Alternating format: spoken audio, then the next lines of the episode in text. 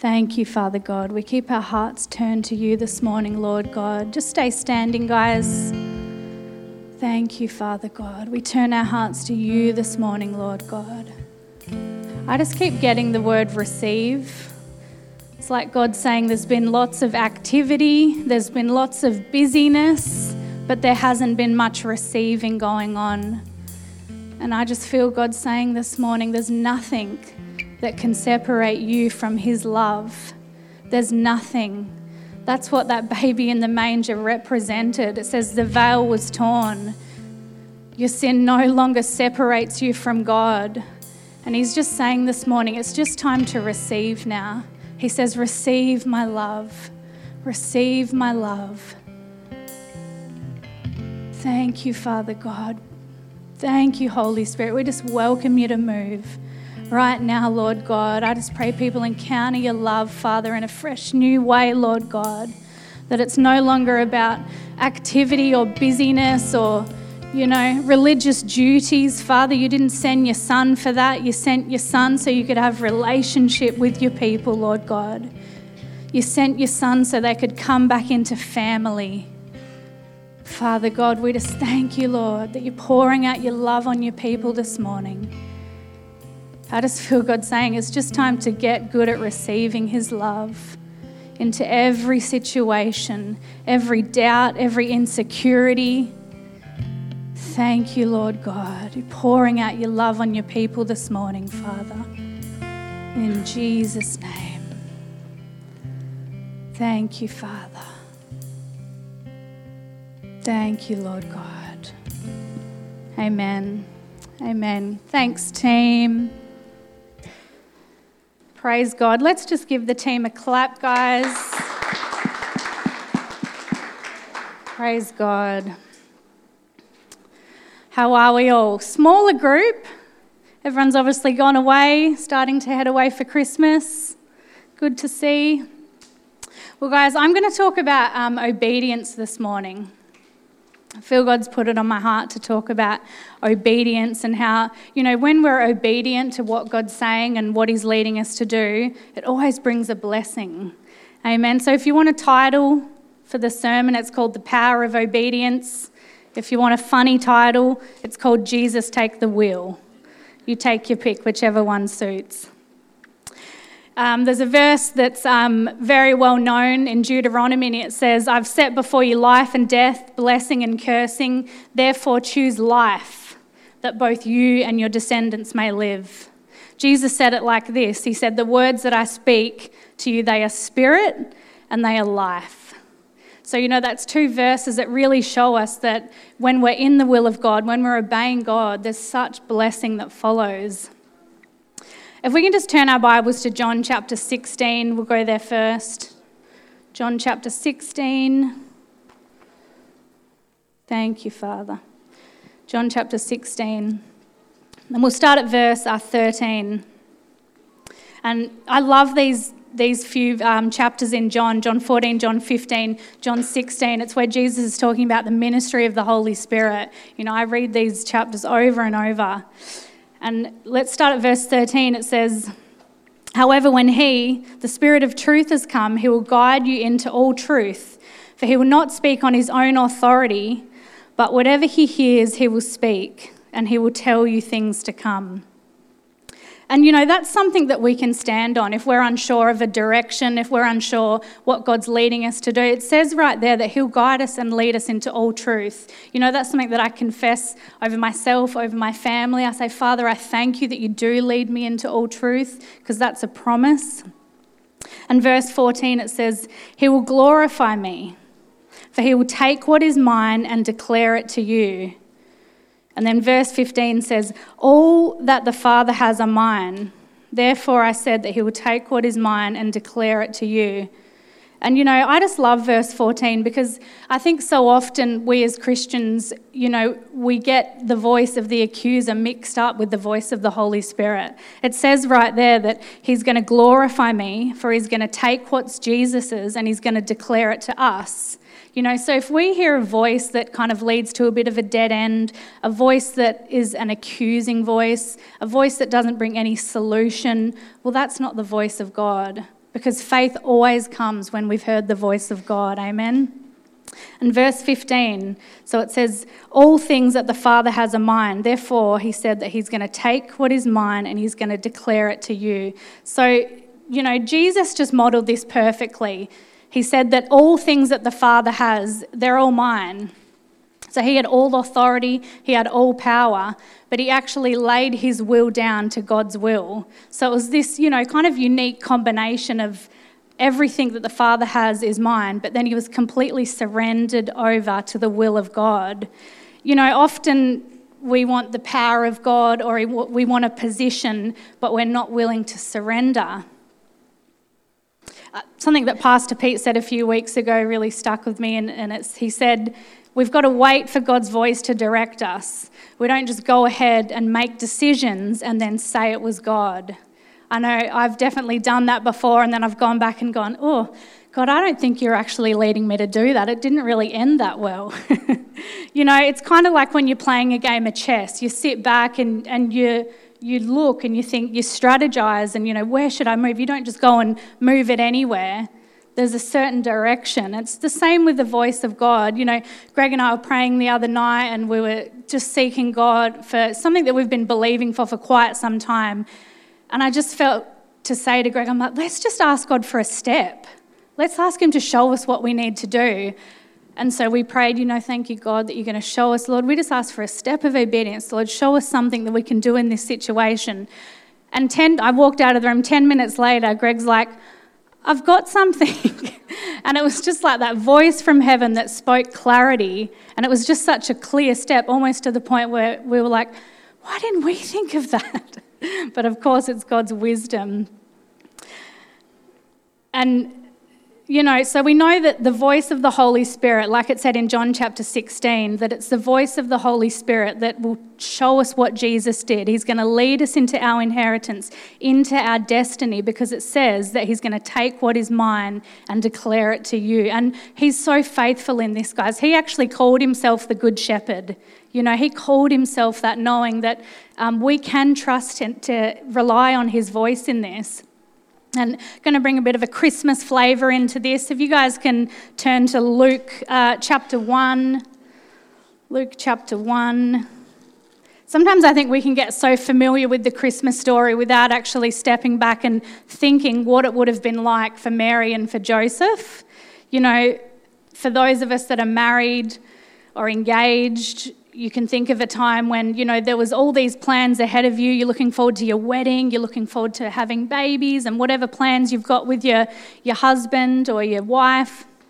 And you know when the angel appeared to mary just put yourself in her situation because she was looking forward to you know being with her husband. And god came in and said hey mary you're going to have a son. He's not going to be your son. He's going to be the son of god. You know she had such a big call to fulfill but the things that she gave up, you know, she risked her fiance walking away. You know, she risked shame and judgment from the community. Can you imagine trying to explain to, say, family members and, you know, having Joseph there? Oh, no, it's, it's not his baby. It's the Son of God. It's God's baby. Like, no one would have believed her, you know, so they would have been ostracized but they're in the center of God's will. And being in the center of God's will is always the safest place to be. You know, even though they had to flee where they were and go into Egypt, they had the protection of God from start to finish because they're in the center of God's will. And I love what it says in. Um, in Luke 1 38. there you go, I'll just read it from there, that's easy. Um, then Mary said, Behold, the maidservant of the Lord. Let it be to me according to your word and the angel departed from her. So some of this can kind of get lost in our language because we don't generally say behold and things like that. But, you know, she said two things here Behold, the maidservant of the Lord. So, what's she doing in that moment? She's surrendering. She's saying, God, not your will, my will. I'm going to lay aside all these plans that I've had, Father, and I'm just going to give it over to you. I'm surrendering. And then she said, I'm also going to believe what you have said. So, two things there. And there's such power in surrender. We know that when God gets someone who's surrendered to his will, watch what he does. You know, I was thinking about a time when um, I felt God say to me, and it was a few years ago. You know, I felt God put it on my heart that I was going to be in ministry, but I never uttered it to anyone. I thought, I'm just going to keep that to myself and we'll just see what God does with that. But there was a few weeks there where I just felt God say to me, I want to know if you're going to say yes.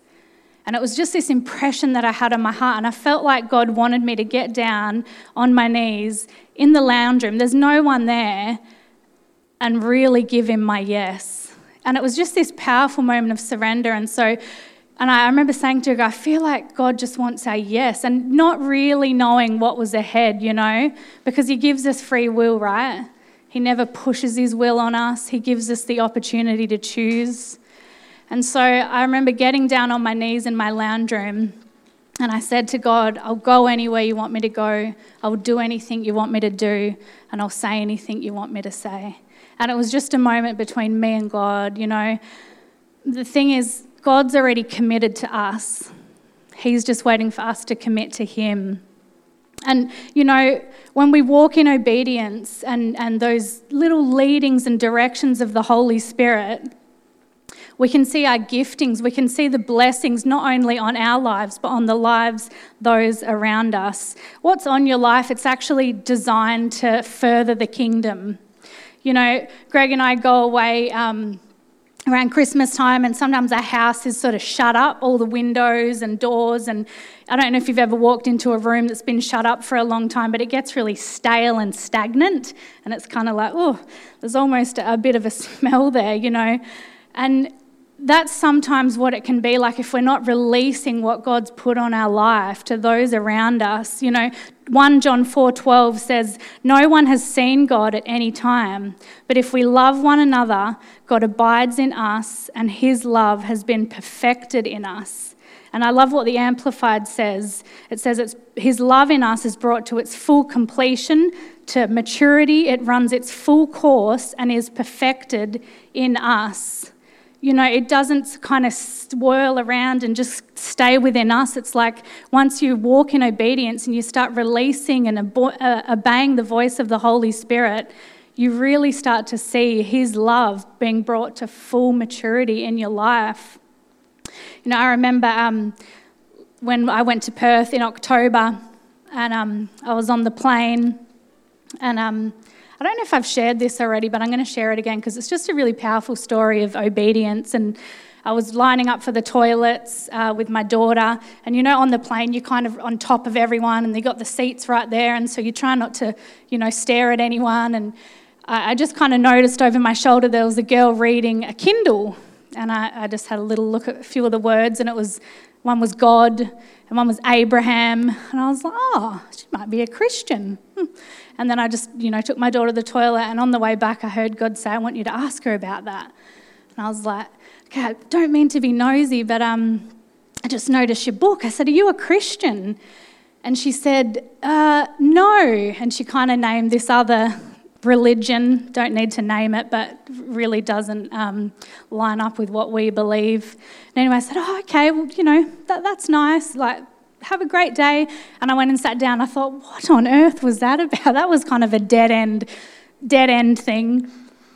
And then um, as we got into the airport waiting for the bags, this lovely girl came up to me and she just said, oh, I just can't believe it. She's kind of come out of nowhere. And I was like, what? I don't know what you're talking about it just can't be a coincidence. And, you know, she proceeded to give me the contact of someone in the religion that she was in. And I said, thank you. And, you know, just being polite. And then I heard God say, I want you to pray for her. So I'm like, all right. I said, hey, do you mind if I pray for you before, she go, before you go? And she was like, yeah, yeah, sure. And so I just, I can't even remember, to be honest, what I prayed. But you know, we carry God's presence and we release Him wherever we are. And it's like the presence of God touched her, and she just starts crying in the airport. She's crying, she's crying. She goes, Oh, sorry, I'm not normally like this. You know, I, am just really, really tired. Uh, uh, that's all it is. I'm just really tired. but, you know, it was that. And you just seen God touch her. She was in religion, but she'd never experienced the presence of God. And I think I actually prayed over her, Lord, I pray that she will know you as Father and know that she's a daughter you know, she's not to work for your love. And anyway, it was just this beautiful encounter that I had, but it was that first step of obedience. Who knows what I'm talking about? I didn't know that God wanted to do that, but I thought I'd just obey that, that one little voice. And so, you know, it's important that when we talk about obedience and the leading of the Spirit, we've got to know this. We've got to know that Jesus came to bring goodwill. We've got to know that we've already got God's favour. So if we can just turn to Luke 2:14. I'm actually going to read this on my phone because I want to read um, a few different virgin, versions, not the virgin birth, versions of this one. So the New King James 2:14 and this is when the angel appeared to the shepherds. So the shepherds are thinking what is all this about? And it says glory to God in the highest and on earth peace and goodwill towards men. The Amplified says glory to God in the highest and on earth among men with whom he is well pleased. The NIV says, Glory to God in the highest, and on earth peace to those on whom his favour rests. You know, so it's much easier to step into obedience and to follow the leading and, and to really surrender, knowing, you know, if we think of Jeremiah 29 11, for I know the plans I have for you, they're plans of good and not for evil, plans to prosper you, knowing that really he's the one that, that has um, our best interests at heart. And you know just like it says in luke 2.14 that he is pleased with us. You know i liken that to when my kids get up in the morning and they haven't done anything in particular. They just get up and i'm like oh come here and it's just it's just a big cuddle time. I'm just pleased with them just because they're my kids right?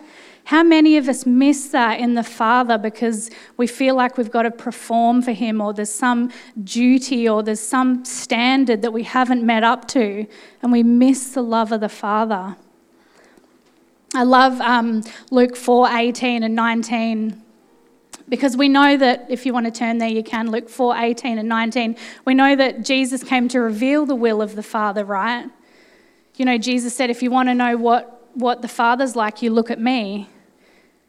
And Luke 4 18, 19, it says, And the Spirit of the Lord is upon me because he has anointed me to preach the gospel to the poor. He sent me to heal the brokenhearted, to proclaim liberty to the captives, recovery of sight to the blind, to set at liberty those who are oppressed. And this verse 19 is what I really want to um, drive home. It says, to proclaim the accepted and the acceptable year of the Lord, the day when salvation and the free favours of God profusely abound. So that's the age that we're in at the moment. We're in the age of grace because of that baby in a manger. Because, you know, what did John the Baptist say about Jesus when he went to baptize him? Behold, the Lamb of God who takes away the sin of the world. You know, we've got to know, church, that we actually stand before God. It says in Colossians 1:22, we stand before him holy and we stand before him without blame. I just want you to think, you know, for a moment, just say when you come into God's presence, what are you aware of? Are you conscious of, you know, inferiority? Are you conscious of an insecurity? Are you conscious of, you know, where you've missed it or something that's lacking? Or are you conscious of what he did in Christ? That's how we stand before him holy and without blame. You know, if we're focusing on all the other things, not, not the blood of Jesus, we're not going to be able to come to him boldly. Amen. It says in Ephesians 4 1, I, therefore, the prisoner of the Lord, beseech you to walk worthy of the calling of which you were called. Now, we've got to be careful because it doesn't say walk to become worthy. It says, walk worthy of that which you were called. You already are worthy, and we're just walking out what was done. Can you see the difference? It kind of switches from, you know, grace, he's done it all. We don't want to be in that performance mentality. I'm trying to become worthy. You know, I just refuse to work for something that was so sufficiently paid for. Amen. And even that word that came through just after worship, We've just got to get good at receiving because it's already been paid for. Um, John 15, 9 to 10. You can turn there if you like. John 15, 9 to 10. You know, when we're in the will of God, we're also in the grace of God. You know, He gives us a supernatural ability to do it. Wherever you're called, He's going to put your, His grace on it so you can walk it out. John 15, 9 to 10 says, As the Father has loved me, I've also loved you. Abide in my love. What a powerful verse. As the Father has loved me, I've also loved you. So, with the same love that the Father loves Jesus, Jesus loves us with. There's nothing uh, lacking in that love, there's nothing that's incomplete. And then, verse 10, this is where it links in with obedience. If you keep my commandments, you will abide in my love, just as I have kept my Father's commandments and abide in his love. Amen. And you know, it's important to recognize as well obedience under the old covenant versus obedient under the new covenant. They're a completely different thing. If we can turn to Hebrews 8 6, please. Hebrews 8 6. So, you know, when we're talking about the old covenant, the old covenant dealt with the fruit, it dealt with the outward actions. There was nothing in the old covenant that hit the heart of man. It was only in the new covenant, and that's why Jesus said, You must be born again, right? Because when we get born again, God's Spirit comes in and it changes us from the inside out. And, you know, he's not just interested in the outward actions, he's interested in the heart motives. Amen. So if we look at Hebrews 8, uh, we'll start at verse 6. But now he has obtained a more excellent ministry, inasmuch as he is also a mediator of a better covenant, which was established on better promises. For if the first covenant had been faultless, then no place would have been sought for a second because finding fault in them, he said, Behold, the days are coming, says the Lord, when I will make a new covenant with the house of Israel and with the house of Judah not according to the covenant that I made with their fathers in the day when I took them by the hands and led them out of Egypt, because they did not continue in my covenant, and, they di- and I disregarded them, says the Lord. For this is the covenant that I will make with the house of Israel after those days, says the Lord. So, this is our covenant, guys. He says, I'll put my laws in their minds and I'll write them in their hearts. I will be their God, and they shall be my people. None of them shall teach his neighbour, none of them his brother, saying, Know the Lord, for they shall know me, from the least of them to the greatest. And I just love verse 12. It says, For I will be merciful to their unrighteousness, and their sins and their lawless deeds I will remember no more. This is a side that I feel like a lot of Christians just don't really know um, that much that actually God says that I'm going to be merciful to your unrighteousness purely through the precious blood of Jesus. And, you know, so if we're looking at the two, um, the two different covenants, he's interested in the heart. And, you know, an example of this, um, a few years ago, you know, we like to give um, presents to the teachers. I'm sure those of you who have kids, it's something that is quite common. You give a present to the teachers at the end of the year. And um, one of our daughters one year, you know, didn't really click with that teacher that she had for the year. And I said, Well, we're, we're going to give them a present still. And so, you know, I kind of had to put down a law and say, No, you are going to give them a present, whether you feel like it or not, you're going to do that. But, you know, there was so much more that I wanted to get across. I just could have left it there and said, No, you will, end of story. But I, I wanted to sit with her and I wanted to talk to her about why. You know, I wanted to get to the heart of why she was feeling like that. And, you know, that's the same as God. He wants to connect to the heart of why He wants us to be obedient. Amen. It says in Romans 7:22 that um, it says, "I delight in the law of God in the inward man." And so that's talking about what God did in us. You know, when we say step out of obedience or, you know, we give ourselves over to the flesh, we're actually stepping out of our identity in Christ because in your born again spirit, like it says in uh, Hebrews 8, I'll give you that new heart. I'll give you a heart that wants to obey, that wants to serve. And so it's really just, you know, when we are obedient, it's an outward expression of what He's done on the inside. I remember um, a few years ago, I had a, a kids' clothing business, and um, you know, it was going really well, and I really enjoyed it. And but I just felt God start to turn my heart away from from doing this business. And like I said, the business was going really well, but He just started to turn my heart towards ministry. And you know, as I as I walked with him and as I started to, you know, listen to what he was saying and go this direction, it was actually his desire became my desire. Who's experienced that? You know, it's not him putting a law out there, you shall do this. That that's that's old covenant. It's from the heart. You know, and so I got to walk out this awesome journey and still am of something that he put in my heart. And this, you know, talking about leading from the heart, it's not going to work if we're not delighting ourselves in the Lord. Because Psalm 37 4, it says, Delight yourselves in the Lord, and he'll give you the desires of your heart. You know, so you've actually got to take time to sit with him and read his word. Like Jesus said, if my words abide in you, you shall have what you ask.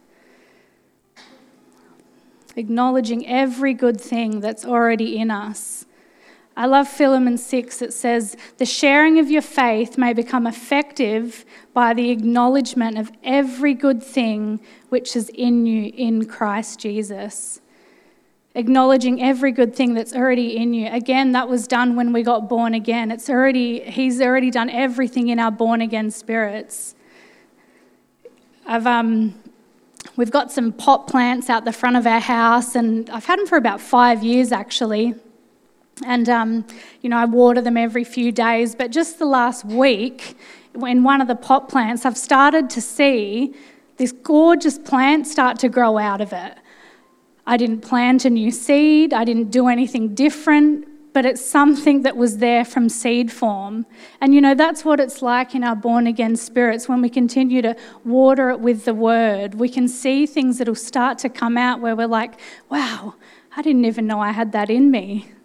And that's why it says in Romans 12:2, do not be conformed to this world, but be transformed by the renewing of your mind, that you might prove what is the good, what is the acceptable, and what is the perfect will of God. Amen. He's already done everything in Christ Jesus.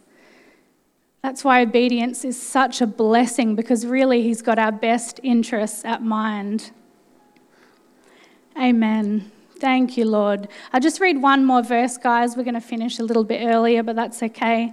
Isaiah 54:10 says, "For the mountains shall depart and the hills be removed, but my kindness shall not depart from you, nor shall my covenant of peace be removed from you," says the Lord who has mercy on you. Amen. Amen. just get the team back up.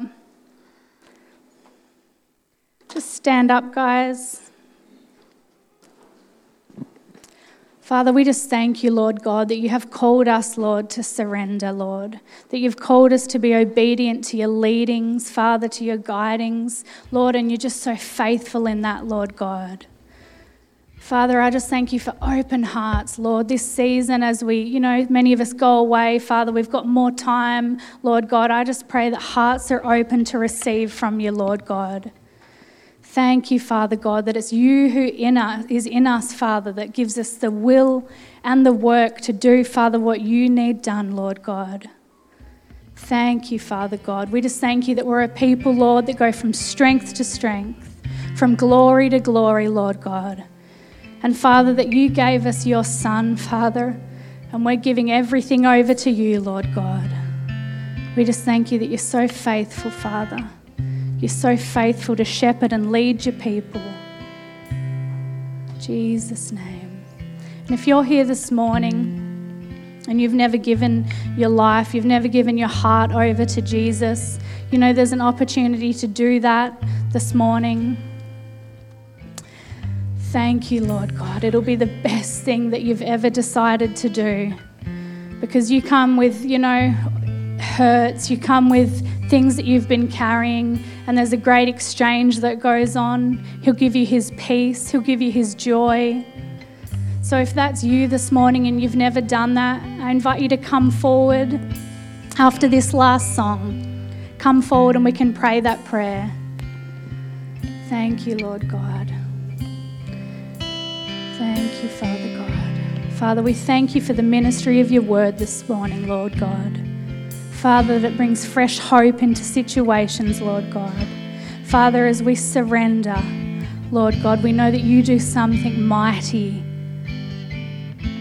In Jesus' name, amen.